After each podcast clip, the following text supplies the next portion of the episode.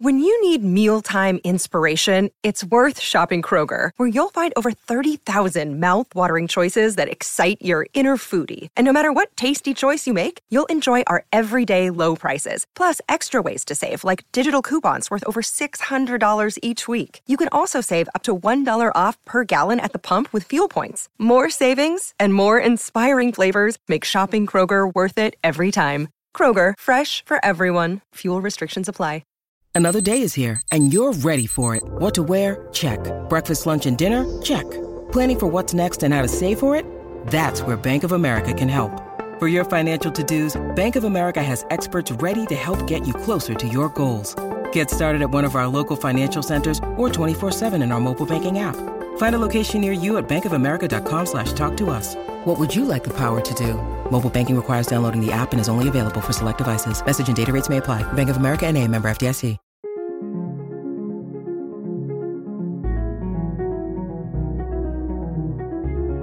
Welcome to the Proust Questionnaire. 35 questions giving us insight into what makes creative people tick.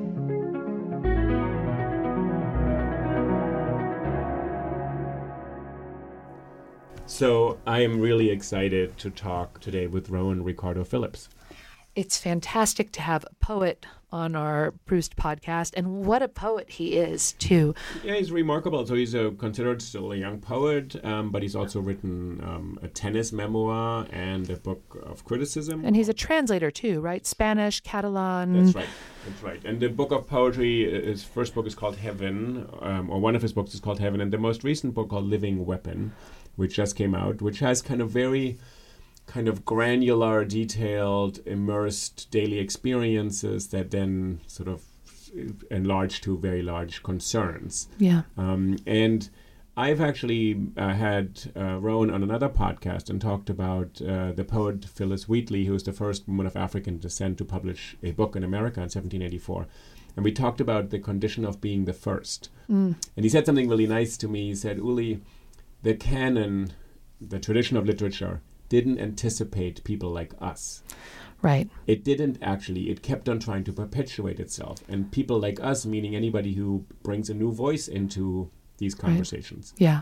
And it's, you know, it's not an easy balance, I think, to strike. Proust himself wrote a bit about this uh, during World War One about the position of artists um, relative to big political developments and social problems, and how, as an artist, you engage with that in a way that doesn't just sound doctrinaire, that doesn't limit your creative vision, but also that acknowledges what's happening in the world. And I, I, one of the things I really enjoyed about this conversation with Rowan Ricardo Phillips was hearing the way that he takes on board these big issues of race and social social justice and uh, the problems, the many problems facing the planet today.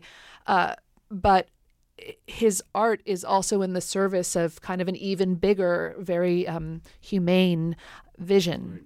And he's very committed to poetry. Yeah. Actually, he's a, he's a very active um, reader, participant. I've seen him many times actually reading. And the one thing that was very moving, the late Harold Bloom, who passed away last fall, one of the great literary critics of sort of the generation above us, he sent Ric- uh, Rowan a letter and about a year and a half ago and said, "I received your your copy of Heaven, and it gives me hope that there's a future for poetry in America."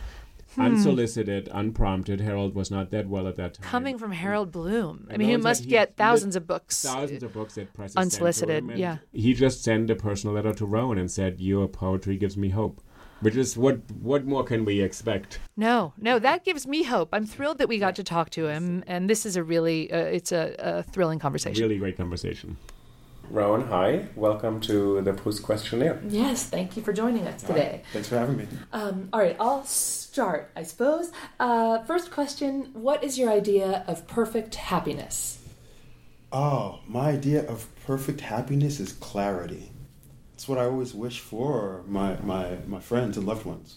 Clarity. The rest comes with it, whether it's happiness, sadness, love, isolation, solitude. People want different things, but I just want them to be clear. So for me, perfect happiness is clarity. That's wonderful. We Nice. have- Wow. yeah, we hear many variations obviously on the theme, but that's a new one, and that's Yeah. fantastic. And does that clarity, would you say that applies also then to your work? Like when I first heard the word clarity, I was thinking about clarity in language, for oh instance. no, Not- because that for me is about feeling. I, I don't see. mind with my work.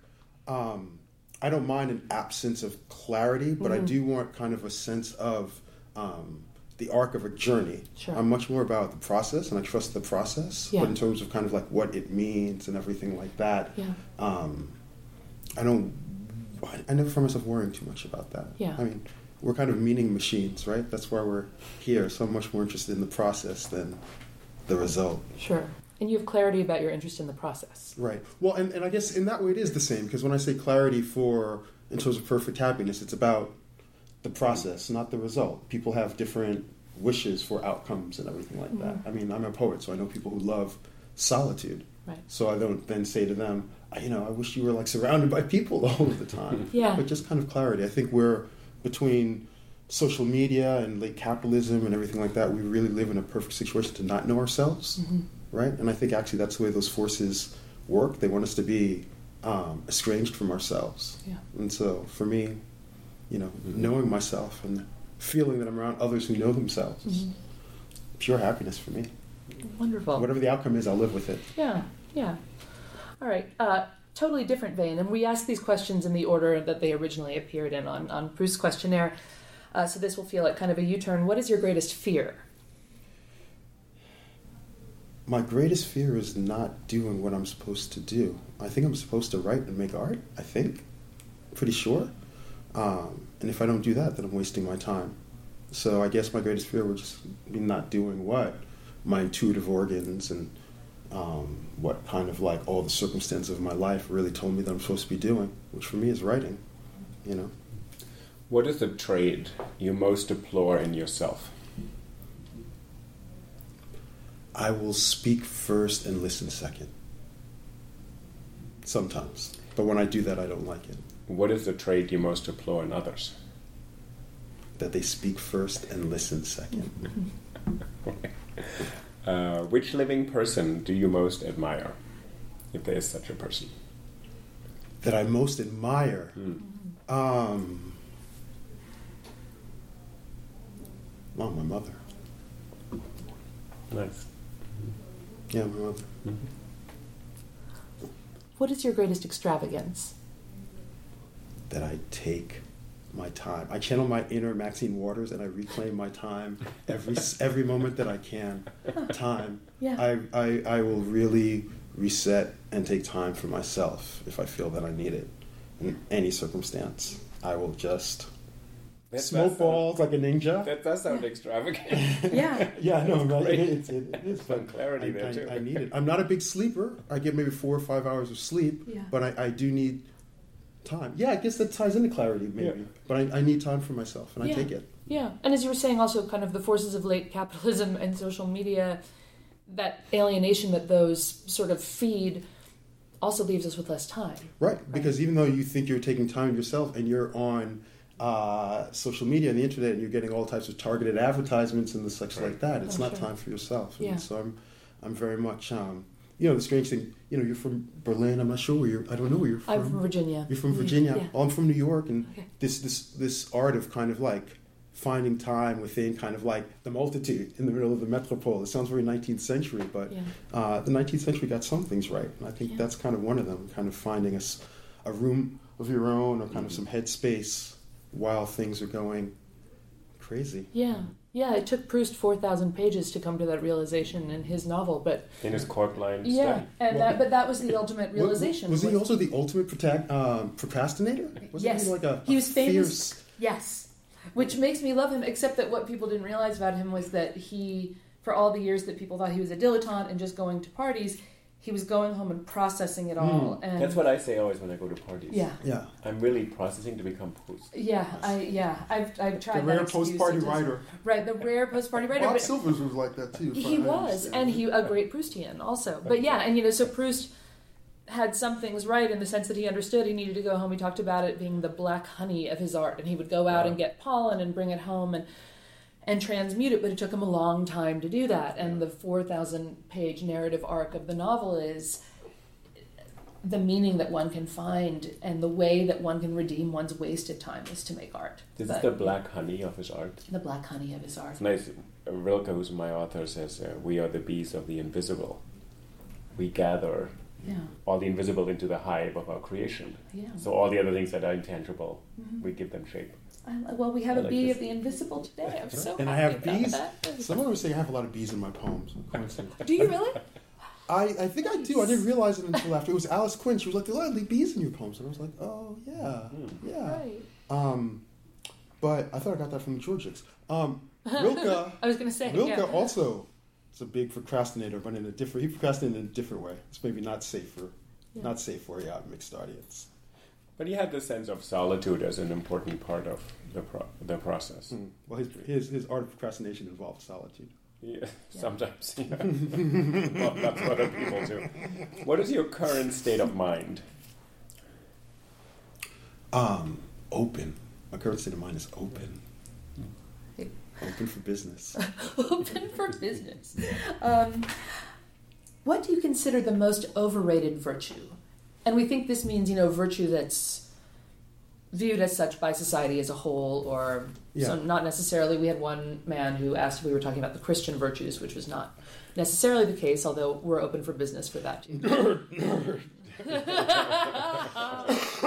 Trust. Hmm. Trust. Oh. I think that trust as a category is kind of an empty signifier. I, I hmm. find that trust is something that makes sense of itself in the doing, but saying trust as a category, oh, I trust this person, doesn't mean anything to me at all. It's it's about context in which you trust someone. So I don't. I don't. I don't think about trust as kind of like a category. It doesn't. I need much more specificity than that. Yeah. And I think with all people, there shouldn't be a blanket category, or at least maybe the rarest person where you just use trust full stop. Yeah. Um, I think it's healthy to have um, doubting, whether it was the doubting Thomas, Yeah. right? Yeah, yeah. Uh, or Job himself. Yeah. Um, but but, but um, trust for me, that does not mean that that the idea of trust is not important. But I, I think that we valorize it when it's kind of a caloric type of quality in and of itself. Yeah. So, for instance, I trust Uli, but we'd have to get into a range of specifics just with Right. Uli in terms of like what we trust each other About, yeah. about. It's not a state, it's a practice. Yes, Yeah. Or becoming it. right, and hence, And I- it's, and it's staked on its, its disappearance. right, When you say you trust Yes. somebody, that means you know there could be the absence of trust. absolutely. And I think that's maybe why when we feel that that is um, absent, our language actually becomes very feral and reduces in pinwheels. We just repeat ourselves, right? So I'll say like, "How could you do this to me? Right. How could you do? How could you do this to me?" Right. But we don't tend to dissertate. You know, we Mm. don't we don't have Roman eloquence when we when our sense of trust Right. is violated. We Yeah. we kind of become real um, um, language animals, and I mean it's kind of a really kind of feral and reduced thing. But yeah, no. So On what occasion do you lie? on what occasion do I lie? Um, I don't think I do very much. I'm a notorious great shooter. I will pull back on certain qualitative assessments when I feel like there's no flesh in the game. I'm just going to hurt someone's feelings. I'm not really interested in hurting someone's feelings.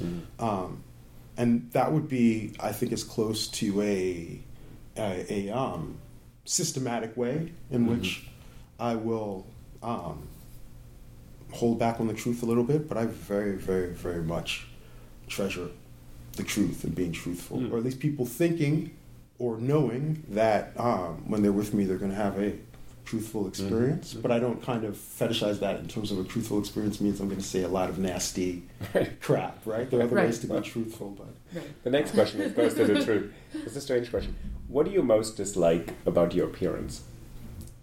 uh, I wish my teeth were whiter. Oh. Well, you can get that done. It's New Yeah. York City. Well, I can't. Every other corner they offer that. I cannot like things about myself and live with them. Okay. That's also true. Yeah. All right. Yeah.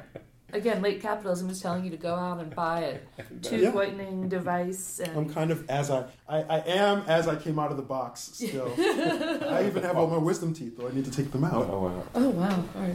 Which living person do you most despise, if any? I don't think there's a living person I most despise for two reasons. One, I don't believe in hierarchies. So I'd be kind of like parsing in a in a in a fake way. I can't think of one person I despise more than others. Mm. I could think of ways to kind of performatively answer that question, um, but it would be performative. Mm. Um, and the other way is I think that we're all victims. Meaning performative, it wouldn't be what you really Yeah, I can believe. play two you things. Just, you just sort of Yeah. satisfying something. Like I'm a writer, and you you know you see people sometimes. You're at a gig, and people are like, "Oh, who are your favorite writer?" And then they roll out, like, of course, Right. all of the luxurious examples they're supposed Every to. every Sunday Right. morning, who's on your book stand? Right. Somehow those Oh, people's yeah, book stands. always- Right, they're always immaculate. There's Right. no, you know what I mean. Yeah. And if you know the person's work, Yeah. you can also kind of like sniff out what real influences are. And so Right. sometimes you're sitting there going, mm, not really. But I, I, I think that, you know, I think that we're all, you know, you look at the, you look at the, um, you look at the world, and I, and I see a, a bunch of uh, victims. The way that we've kind of just given up on the idea of facts and truth, or the the beneficial nature of the humanities, and a, a righteous education, and doing the right thing, and the, the absence of that in people can be malevolent, but just the fact that we've gotten to this point, just I just see like victims and people in need of real help, and they're beyond help. But um, you know, instead of them earning my um, my spite, I just kind of like um, pity them. I find myself um, frustrated, Hmm.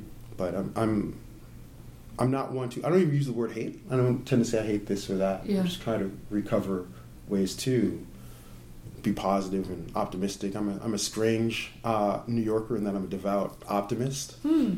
Um, uh, but I still, I, you know, I dislike a lot of shit. But there's not, there's not, there's not one person I despise uh, more than others. I just, I, I think we really need some help. I wish people were more um, scared of history. You know, Thank you, people yes. don't seem to at all be people who are in a position to make substantive change in the world. Don't seem to fear the swinging sword of history, um, and I'm perplexed by that, and that terrifies me. Yeah. actually, honestly. But I think those people need um, help. It doesn't matter if I hate them or not. So I don't. Right. Mhm. Right. And terror and pity, you know, that terrifies you and you feel badly for them, feel like they need help, but that's that's a different category of feelings, obviously, than despising. Yeah, I want to find a better emotion, something that activates something I can do something with. Yeah. What is the quality you most like in a man? Eye contact. Hmm. What is the quality you most like in a woman? Eye contact. All right. Okay, and just for the listener, we're all making eye contact right now. like, no, we're making an extra effort. I was Stop looking at my teeth. I was Stop looking at my looking hand.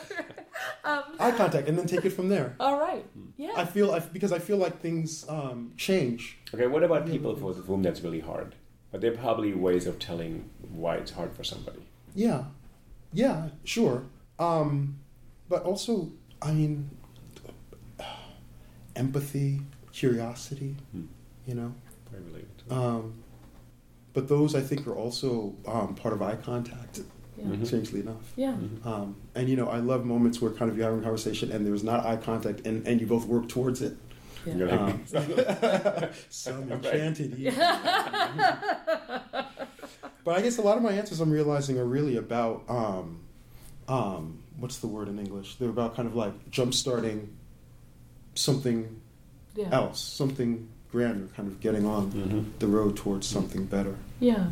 Yeah, and it sounds like also based on what you said about clarity at the beginning of the interview that you're looking for a kind of authenticity or honesty, you know, like self-knowledge, knowing the other person, empathy, curiosity, contact and that um, that again is such a, a, rare nexus of values I think in this Yeah. day and age. I would say with the rest of it, yes. I don't believe in authenticity though. The first Yeah. thing I, I don't believe in authenticity as a as a quality or a thing. Yeah. I think it's a form of bad faith. The rest, Right, yes, yeah, I totally yeah, yeah. in, But authentic in the sense that it's like trust, it's a kind of a meaningless well, but also it's it's it's seeking it's seeking a kind of like preformed sense of something that exists that you shouldn't know exists, Oh, right? So you'll yeah. hear somebody say like, "Man."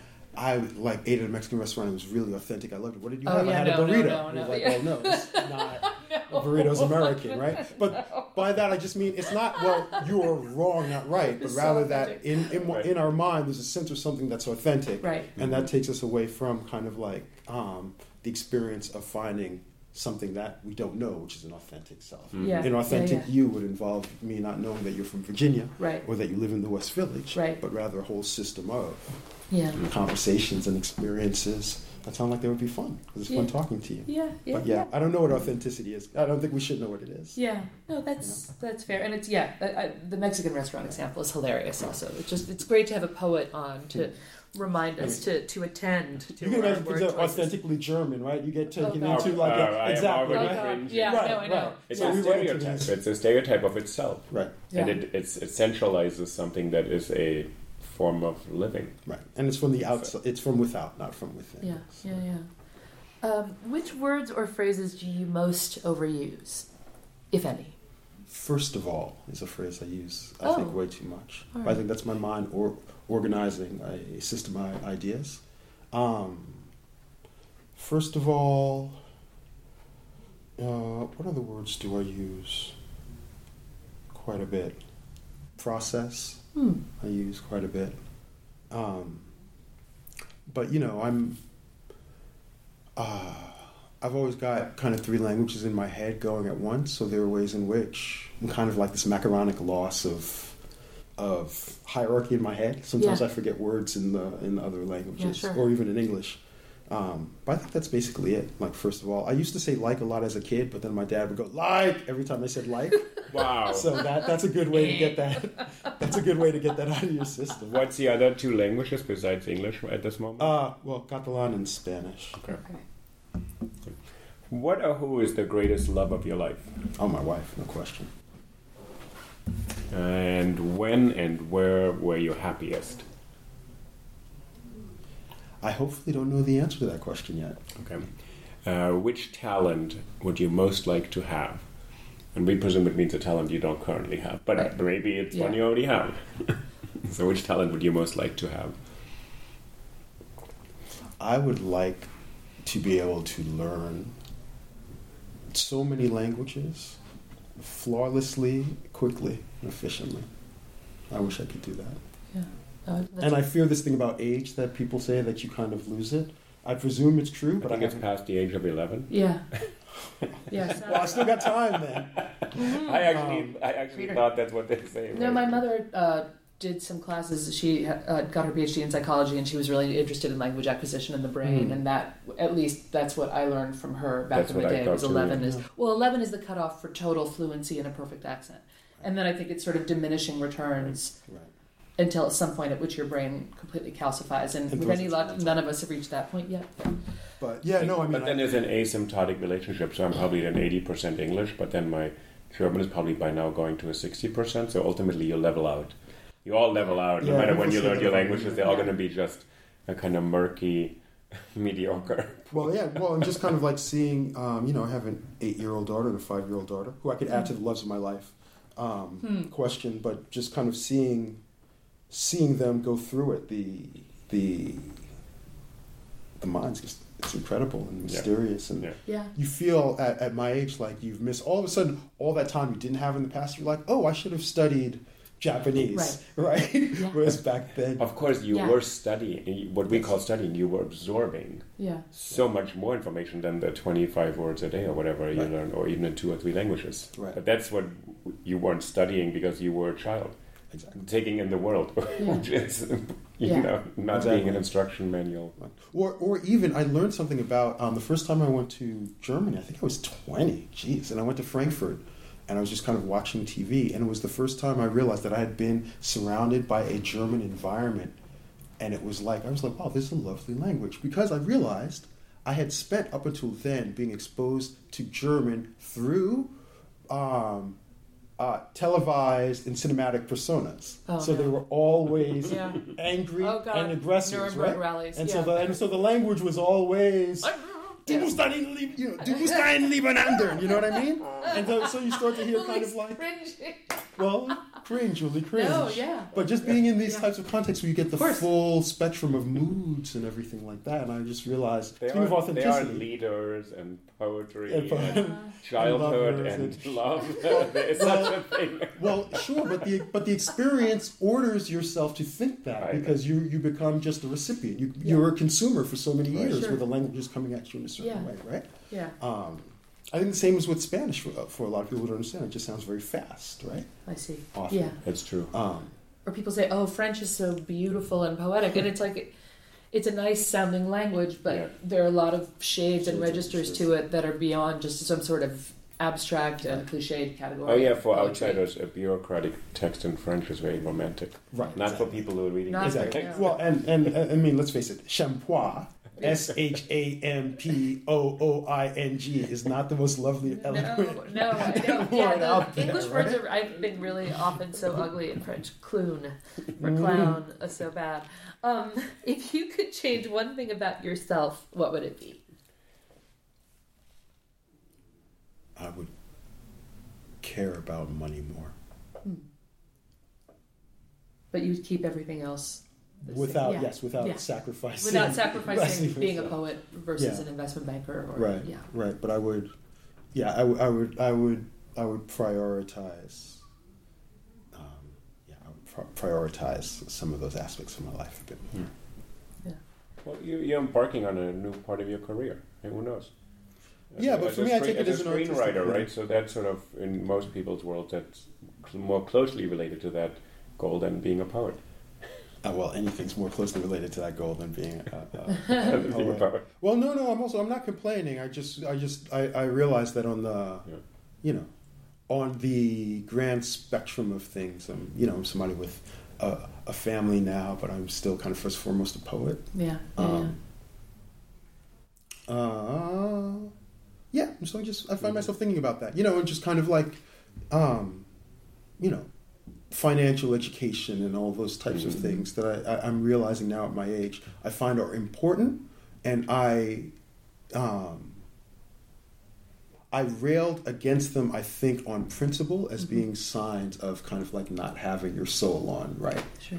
You know what I mean? Yeah. and and so I think now my goal is to still be as I am, but also kind of like think about those things and have those talks with you know my children and all these types of things. Now that I see my children and you see just how how unfair the world is and how people make terrible, terrible uh, economic decisions that end up having existential consequences Yeah. because they, they're not educated. We're completely de-educating our populace. Yeah. Whether it's the Bible, Yeah. you know, I'd like to teach my kids about religions without being religious necessarily about it. And the Yeah. same way, I'd like to teach them about, and even myself, about financial matters without being, you know, running a hedge fund or something. Right. Right. Yeah. It seems like there should be a way to do that. Right. Mm. You didn't see that one coming, right? Yeah. You didn't No. see that answer coming. No, I didn't. But in fact, I, my husband is an economist, and yet paradoxically, or maybe not paradoxically, he has the he has less awareness of actual money and how actual Right. money operates than anyone else I Oh, know. sure. It's like mathematicians. Yeah, You know? yeah, yeah. Yeah, It's yeah. all so abstract that Yeah. you know. So we'll be in a cab, and he'll be like, What was his "Oh, previous job? oh, yeah. You want to put that on record? Yeah. Oh. yeah. But it'll be like, oh yeah. Um. Do we need? Uh, I guess do we have to pay the cabbie now? You know, like no awareness. And so we were just talking about this last night, and he was saying, yeah, I kind of, I kind of wish that I had that Mm. mindset too. So no, I didn't see it Yeah. coming from you, but it was interesting to hear. Um, because we were just having that conversation in a sort of a contiguous context. Yeah, I, don't mean like, oh, poor me, my pockets are empty, or like I don't count my change when I get it, but just like, yeah, just those, you know, those types of conversations. Yeah, yeah, yeah. And I do think it's a mentality that, you know, that some people are. So, yeah, I was briefly after college and before I finished uh, my PhD uh, in grad school with Uli, I was an investment banker and I was a really bad investment banker. It turns out that I'm numerically dyslexic, so I would reverse numbers all the time, and that would have Ooh. terrible talk about existential consequences. Yeah, yeah, but sure, sure. um, but also I remember one of the I worked at Goldman Sachs and one of the partners came to my desk one night and said, you know, the thing about this job is if you want to do it well, you have to really want to be rich. And it was so wild to hear that stated so baldly because that well, I thought, oh well, it's a good experience and I'll learn about the markets and I'll be able to pay my own rent. But I learned that I was surrounded by people for whom this idea of I want to be rich, I want to be rich was animating everything they were doing. It's a very difficult job, and the people who do it work incredibly hard. But it's a mindset, and so I think in a related way, thinking and kind of caring more about money, it's a mindset. So it's not materialism. It's not the desire to have a, a hedge fund, but it is a mindset that maybe is one that, especially in our current jobs, all three of our current jobs, we don't. The, the great thing is that answer you want, or that motivation you want to be rich, is so partial. For what purpose? Yeah. I get, I get it, but it would be Well, really good to remember richer, what you want to be rich purpose? for. You want to be rich Yeah. for something. Yeah. It's almost like saying, you know, you want to be healthy. I'm knocking on wood, of course. For what? For its own sake. Mm-hmm. You want to do things. Like if you have lots of money, you want to do things. You Well, don't that's just want like to sit on trust, that too. money. That's actually Yeah, the, that, you're that's the question that doesn't. And if that's the goal in itself, that's an end in itself. That seems I'm like, sitting here with all my money now. Yeah. being unhappy. yeah. Also, you know, you know what, Paul, you know what, my ears perked up to, and what you were saying about um, your previous um, vocation. you said I was sitting at my desk one night. Yeah. Oh yeah. I caught that yeah. part too. Yeah. Again, Right. the poet with the, and that you're right. That's the kicker because yeah, it was always at night. Sitting Yeah. in my attic Yeah. with my one candle, Yes. writing and looking No. over the rooftops. Yeah, and that that was a normal. Uh, uh, yeah, I, I remember I what actually I failed upwards. I got hired away from Goldman to J.P. Morgan with more uh, money and more responsibility, which was also not a good idea. But my one negotiating point was I want to be able to leave before three a.m.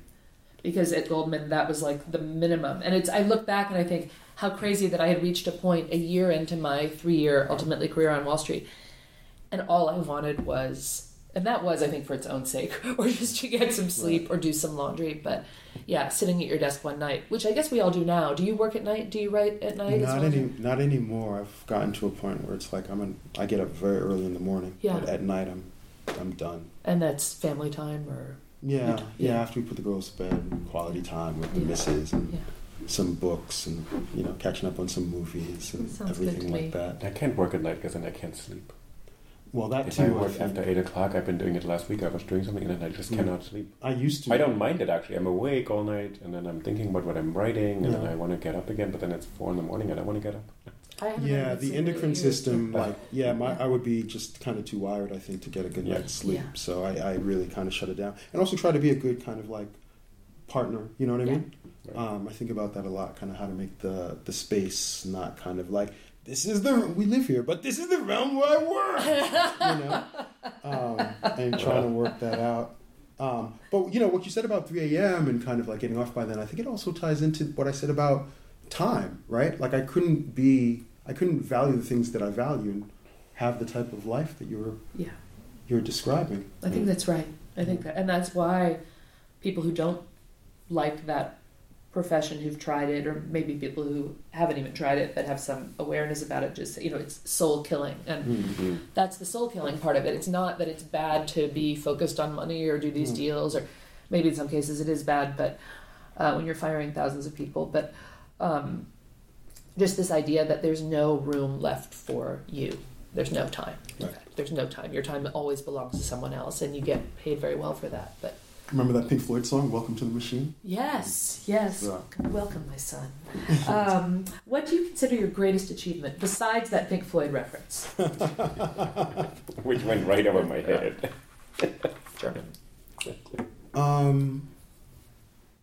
Well, I mean, I think I have to. I think I have to go with a holy trinity. My greatest achievements are one um, that I found the absolute ideal person to spend the rest of my life with, um, which I take no credit for, but it happened, so I'll count it as an achievement. Yeah. Um, and I'm much better in all facets of my life because of that union than I otherwise would be. Having my children because they're wonderful kids, and I have, you know, my wife and I, with kids, we waited like over eight years to have kids. We've been together for 17 years or so. Um, and when we decided to have kids, we just had one plan, which we still have, and it's that the world is overcrowded, resources are uh, scarce, and even worse, um, um, not divided equitably. Um, there are a lot of assholes in the world.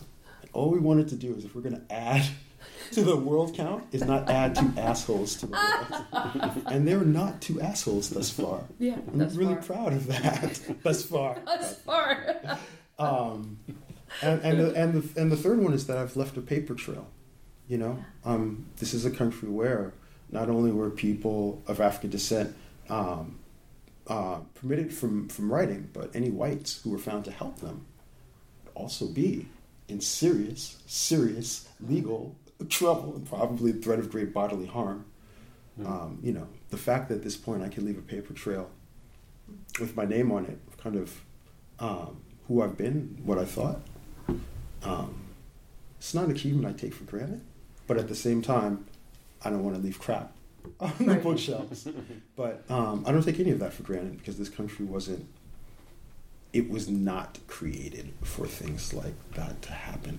Yeah. Um, and there's a way in which the future of this country didn't anticipate me or you Yeah. or you. Mhm. Um, and I keep that in mind. And I, and I kind of like write to the fact of that and write to the future and let the future make sense of it, you know? So, Rowan, if you were to die and come back as a person or a thing, what would it be?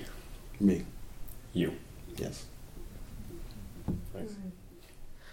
Where would you most like to live if you're not already living where you would most like to live? Uh, I'd most like to live in New York, um, but if I couldn't live in New York, um, then Paris. All right. Yeah. Have you spent quite a bit of time there, or Depends what quite. I mean, I've been there a bunch of Yeah. times, but Yeah. you know, quite a bit becomes a different. right? What does that even mean? Yeah, but I think know, you I mean, spend a lot of time in Yeah, Paris. I've I lived mean, I there. know, yeah. You lived there, right? Yeah. like I really like the eleventh. You know, yeah, it's cool over there. yeah, it's cool over there. You're close enough to the fourth and all that stuff to kind of be there. I've always been like, I don't need to be there, but I to, Yeah. you know, I like to be in real neighborhoods where you can kind of get around. Um, you know, the west over by the fifteenth and all that's too like. But I like, you know, um, Paris seems. Speaking of not anticipating yourself, Paris is problematic. Like New York and everywhere is problematic. But I feel like Paris is a place where. Um, it's not a shock to see me walking down the street Yeah. or having an idea or writing a book Yeah. or kind of being arm in arm with my my wife from Barcelona who looks she's like she's from Copenhagen or Yeah, whatever. yeah, you just kind of go about your business. And I've been a lot of places where you kind of walk by or open your mouth and people are like, you know, Yeah. what the fuck. Yeah. Um, and it gets tiring kind of um, having your existence be an amazing thing. Mm. And I feel like in Paris no one really gives a fuck. I think that's right. Which I Yeah, right. I really do think They that's right. do, yeah. but they don't share it. well, but, diff- Which well, is I'll very take that. different. well, or they give a they give a fuck about different things than what you're describing. They give a fuck that you said hello the wrong way to the waiter when you walked into the restaurant, Yes, and they give a fuck that you, you know, ate your ice cream with a spoon rather than a fork. Right.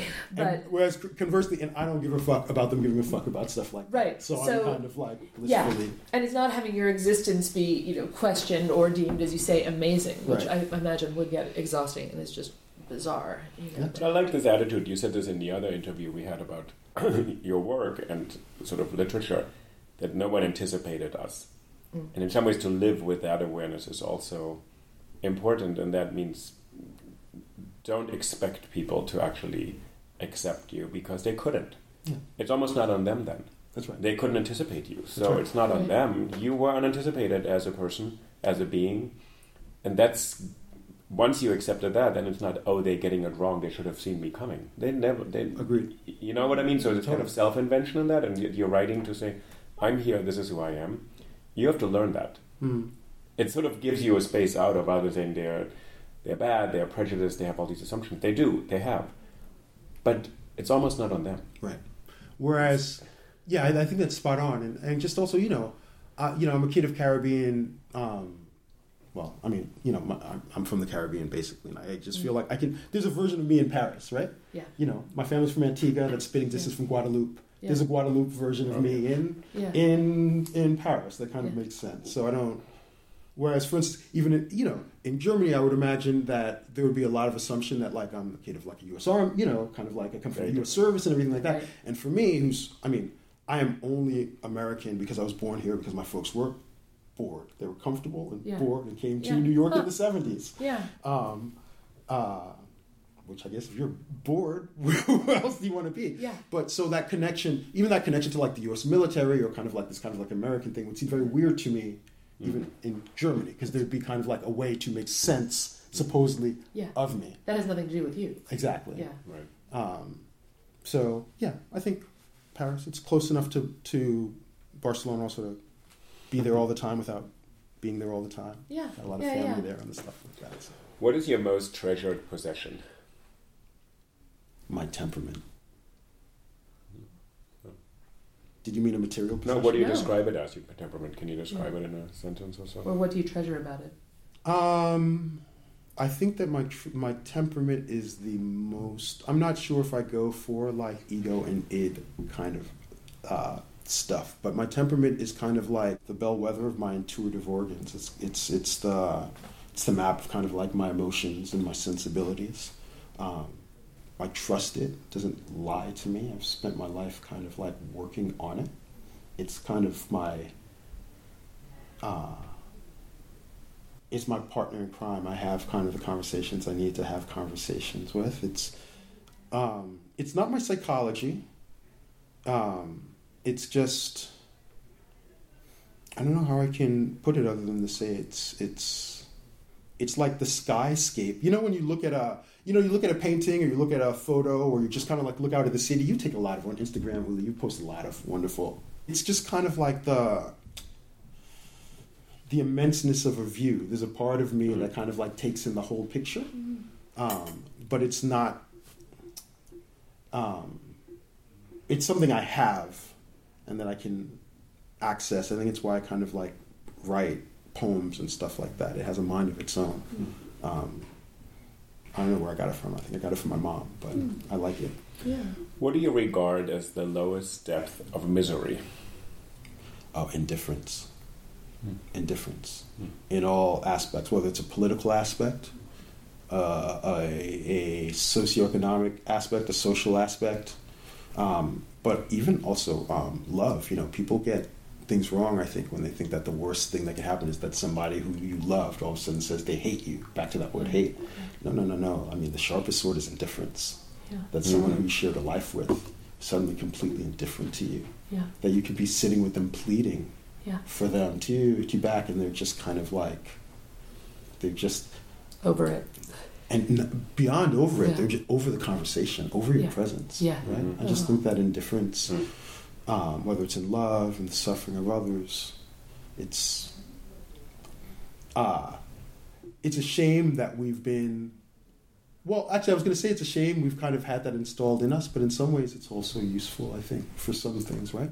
Like when we are on the side of being indifferent to that person who's, who's It's Yeah. survival in some Fleeting. cases. yes, There's yes. also that because there's also not just love, but all other sorts of relations. So Sure. it can become a mode of survival. Sure, and also even I think you know I have moments where I have to be indifferent to the racial state of things in my writing, because if you're not, I hope that doesn't sound strange, but if you're not, then everything becomes tautological to your oppression and suffering, which means that everything then is about um, the gaze and power and imposition of others. Yeah. Mhm. I think there's something that Toni Morrison had brilliantly right. That part of what um, racism is, and part of what racial oppression is, is this endless distraction from doing Mhm. the great things that we're all capable of as individuals. Yeah. And so sometimes, because sometimes the race nonsense is really just trifling. Yeah. What she says, it's a distraction, a deliberate distraction Oh, for decades to not do your work. Absolutely. And so, Yeah. you know, I get tired of it. I Yeah. become indifferent to it. I once I remember some interview a million years ago um, that Toni Morrison did with Charlie Rose Oh, yeah. of all people. 1998. Right? And she just took him down. And he Oh, was yeah. like, Well, so tell me about being a black woman writer. And she's like, said- I can tell you about being a writer. And Yeah. she said, it's not my You problem, asshole. it's yours. I remember once he Right. asked, I love that you have the year. no, yeah. memory. Um, it's a job requirement, right? The memory. He asked Colson Whitehead once. Oh. He said, "So you went to Harvard? Tell me, how did that happen?" And he, and he went, "Yeah, I applied." Nice. So you could have asked Yeah. Charlie Rose, you are interviewing me, how did that happen? Right. Well, yeah. Yeah. Um, okay. What would be your favorite occupation? What, you know, the real question is what is your favorite occupation? But assuming Hmm. that you aren't already doing your favorite occupation, what else would you? Oh, I mean, I'm, I am doing my favorite yeah. occupation. If I had to do something else, um, can I say painting? Mhm. Of course. Because I think, I, I mean, I think I was meant to be a painter or musician, actually, but I didn't know how, how one becomes a painter. You know what I mean? I, I just, it's not something that I, I invested any time in kind of thinking about, but I still understand the world, I think, first and foremost through this um, kind of constant ekphrasis, this kind of like turning images into words. Um, and then also just um, musician. I, just, I grew up with music. My dad was uh, bassist in bands and stuff like that. And always had music and playing instruments around and everything like that. Um, but those are two things where I never. I understand them as vocations now in my kind of adulthood, but I never, I think, as a kid, understood um, the grind behind them. And I don't know that I would have liked that. I mean, mm-hmm. painters are, are by and large insane. Yeah. Um, and you know, musicians, I don't know that I would. I don't know how many kind of like trips to Hoboken to kind of like play at eleven thirty at night and end up with like fifteen bucks for the gig. I'm not sure if there's love of music, which I do, but I'm not sure that I mm. love that. Yeah, yeah. You know. Um, what is your most marked characteristic? And we think that means what trait of yours do you think people notice first and foremost about you? Mm. Um, I think my intelligence, for better or for worse. You know, um, you know, I grew up in the '80s and such. I had my fair share of. You're so articulate. You're so well spoken. You're so smart. You know what I mean? Um, and I and I, I do look back now and think that a, a good portion of uh, my formative years were kind of like spent under this kind of like aegis of being the smart one. You know what yeah. I mean? Um, and the way that kind of like tracks you or even marks you. But I was I was also a good athlete, so I was never kind of like you know isolated out. But that's right. because I also understood kind of unconsciously the the language of kind of like the you know this masculinist language that kind of like keeps you safe. So I could write poems because I was writing lyrics for the bands I was in. You know, I could play sports well and everything like that. And I think those were ways to negotiate my um, my kind of like developing life in art and as an artist. I never like I was never I never wrote for the student paper. I never was any in art clubs. I never wore a beret or anything. like that. I was always just kind of like a guy hanging out. But then when I was home or on my own, or I went to school not too far away from the Met, I would always kind of be dipping in there. But I was definitely I've always been um, very kind of um, individualistic and idiosyncratic in my um, pursuits of art and mm-hmm. such like that. Yeah. What do you most value in your friends? I most value in my friends that they value themselves because I hate repeating myself and I find myself having I have a lot of patience I think for a lot of different stuff but I don't have much patience for people who pinwheel on the same types of um, failings or, or failures. I understand that that happens, and perhaps this is my least sympathetic side mm-hmm. I'm talking about. Um, but I, I, I I like to be around people that ask themselves the hard questions about themselves. They don't have to do it in my presence, but you can kind of just tell when people have spent time with themselves. And I think you can tell when people have not spent time with themselves. And I find that when you're around people who don't spend time with themselves and they keep kind of like tripping over the same rocks again and again and again, you end up in the same kind of like position with them and trying to support them in the same ways. And that's kind of like a form of um, death in life. So, I just like people being able to kind of like face up to themselves. And, um, it's hard to explain, but I think you can tell when kind of people have woken up in the mirror and kind of had a good look in the mirror and mm-hmm. take it. You take it from there. I also don't need a lot of friends, honestly. Um, but that's because um, when you got good ones, mm. it's not it's not quantity. Right. Yeah. right. Yeah who are your favorite writers? And I know you just talked about yeah, people really answering don't. that question and sort yeah, of. Yeah, I, I, really, do, I honestly do not have favorite writers. I love. I mean, I feel like writers you absolutely love have to let you down at some point. Mm-hmm. Um, and writers who you don't think anything of have to surprise you mm-hmm. at some yeah. point. Even yeah. with a, it could be a paragraph, it could be a stanza. Yeah. Mm-hmm. But I live for those moments as well. Mm-hmm. They give me hope. First of all, that kind of like people you you you you hold to the highest level of estimation can fail, but also people who you don't really have on your radar can rise up and have these great moments. Yeah. Reminds me of that great moment in um, in Yeats's Vacillation when he writes, um, and for twenty minutes more or less, it was so great my happiness that I was blessed and could bless, you know. But yeah, so I don't I don't need to have favorites. It doesn't seem like it does anything um, for me. I just try to read everything. Um, I leave myself open to wonder and surprise and, and disappointment. I mean, I can tell you about novels I absolutely loved at 20 that I don't at all love now, and I can tell you why. And I think that's really an important part of the process, Right. and vice versa. We talk about that all the time. The Yeah. books that used to be so important that now just aren't, or the books that surprise you later. Yeah, yeah. Yeah. So for me, the most important thing with art is to have a non-hierarchical mind, um, and that doesn't mean that there's not a canon. That does not mean that there's not a sense of um, some work um, doing what they need to do better than others. Um, but I just, I, I, I don't, I don't do favorites. So Who's your hero, if you have one in fiction, and we assume it would include film also, And uh, an, an invented person? Just make sure. Oh, whoa. um. Oh, whoa. That's a good one. I don't know. I'm going to say, though, I'm going to say Superman. At his best, I'm going to say Superman. He's an immigrant, he's a refugee, right? He, he, he uh, He's not an airplane. He's both smart and plays Not a bird. sports. Sort of. Not Yeah. yeah.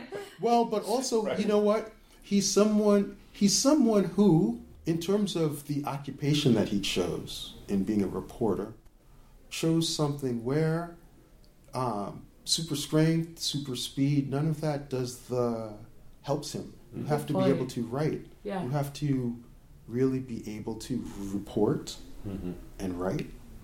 Um,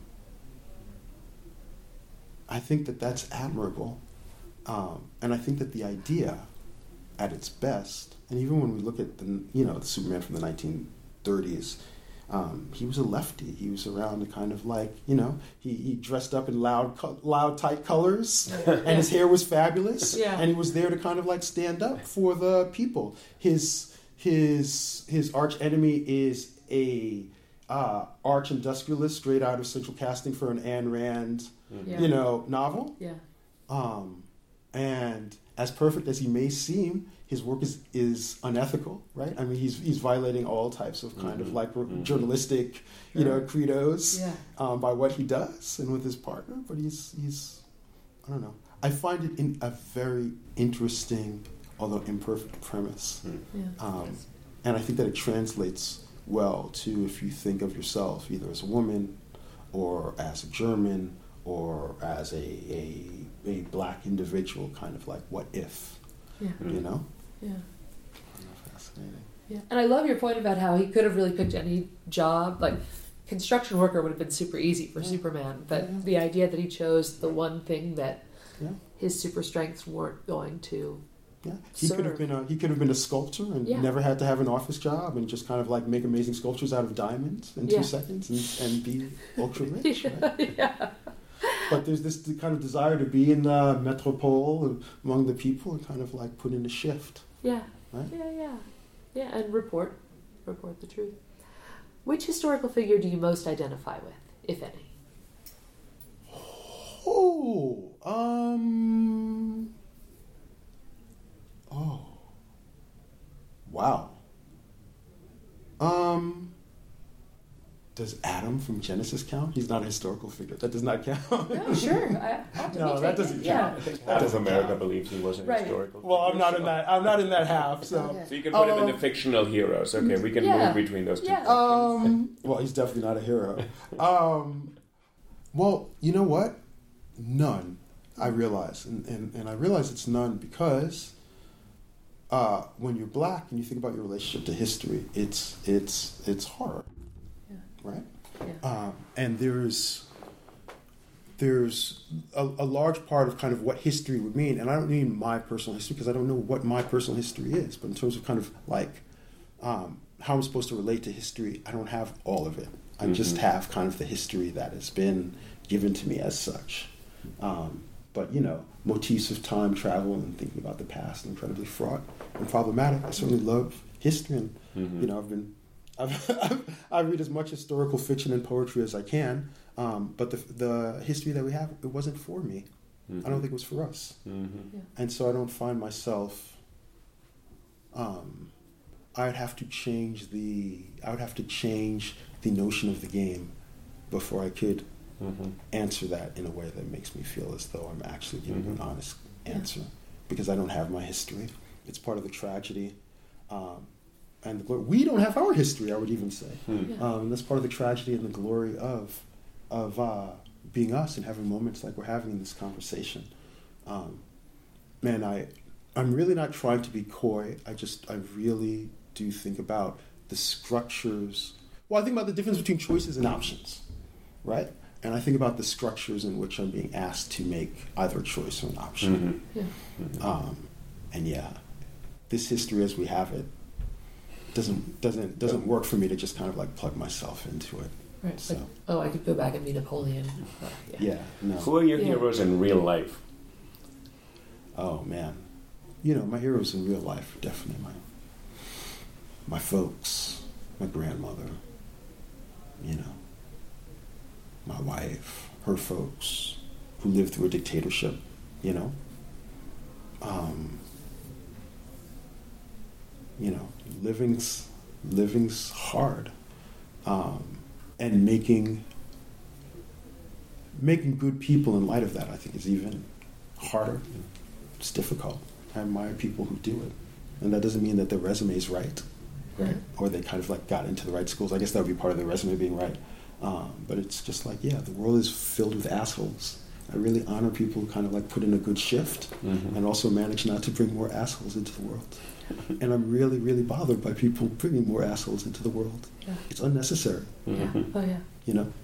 At a minimum, it's unnecessary. Yeah, and it's it's it's unkind. but yeah, no, I, I mean definitely my you know my mom, my wife, her folks, my grandparents. Well, my grandmother's the only one still alive, but you know. What are your favorite names? Nuria, my wife's name, and Imogen, and Astrid, my daughter's name. Nice. What is it that you most dislike? Ignorance. Ignorance. Strikes me as unnecessary and willfully unnecessary, right? A lack of a lack of curiosity about our our contradictions, right? You know, we will have, you know, if God forbid this happens, if something happens to Ruth Bader Ginsburg within the next year, we're going to have Mitch McConnell do backflips to, to get another Supreme Court justice in, right? The, the, the, the rampant hypocrisy of that act will be obvious to everyone, but most people, they just won't hear. Hear. Yeah. You know, you have people in large swaths of this country, geographical swaths, who are completely against policies which would give them health insurance, and they don't have it now, and they're suffering, and they have no idea. Yeah. Right. This to me is it's ignorance. Right. It's ignorance. What is your greatest regret? I don't believe in regret. Um, you know, my mom raised me to control things I can control and things I can't control, and just kind of ah, let him go. But if I could do something about something, I do it. If I can't, I pass. Um, or I process it so I can do something better the next time. But regret to me seems like ah, a form of kind of like not acting, not being, and and um, not learning. It's it's kind of like this this this um, placebo for action of doing when, something. When you just said it, I thought of sort of the Emily Dickinson. I dwell. Impossibility. Impossibility, because people, when people use the word dwell, they think I dwell on it as if it's looking in the past. And she says, no, I dwell in possibility, which is turns that word around into something forward looking. Right on. And creative rather than dwelling, obsessing. Impossible for doors. Yeah, absolutely. Yeah, right. Um, and so, no, I mean, you know, I really value risk. And I think that a lot of what I'm saying involves a lot of kind of risk with yourself. It's very easy to be like, I don't believe it, regret. I'm a sociopath. Right? I don't give a fuck about yeah. anything, right? And so there's a way in which Aristotle between courage and recklessness, right? and so there's this, there's this, there's this risk with with being that way, and and um, um, I accept that, um, but I don't want it to turn into kind of like an excuse for malevolence. Um, mm-hmm. But I, but I do also try to be um, emotionally and ethically uh, efficient, not pragmatic, but just kind of efficient. Mm-hmm. And mm-hmm. regret doesn't seem very efficient to me. Yeah. yeah. How would you like to die? when it's my time. Um, but the rest is not in my hands, so I don't even think about it. I don't know. What is your motto? Choose your battles. Hmm. Oh, that's a good one. Yeah. Hmm.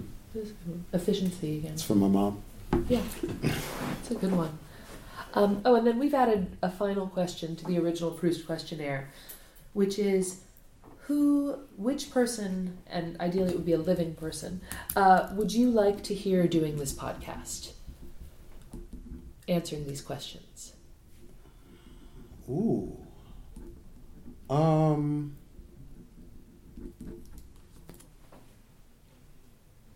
Whoa, that's a good one. Um.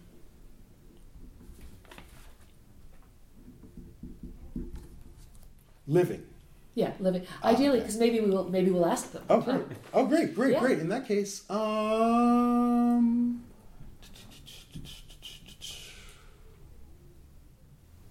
Stevie Wonder. Oh yes. That would be He He was worth the wait, right? Oh my God! Yes, he was. I feel like maybe he wouldn't. He won't do it, will he? He'd be ready, of course. He needs to share. That'd be so great. If you do it, tell him I say hi and much respect. We'll We will do. do Now that. we'll invite you in to yeah ask some of the questions. Well, thank you so much. This Oh, was thank you. really, really. It was wonderful to talk to you. No, it was a real pleasure. Yes, thank you for being on my second podcast. Mm, always a pleasure. Anytime. Anytime. Thank you so much. Thanks.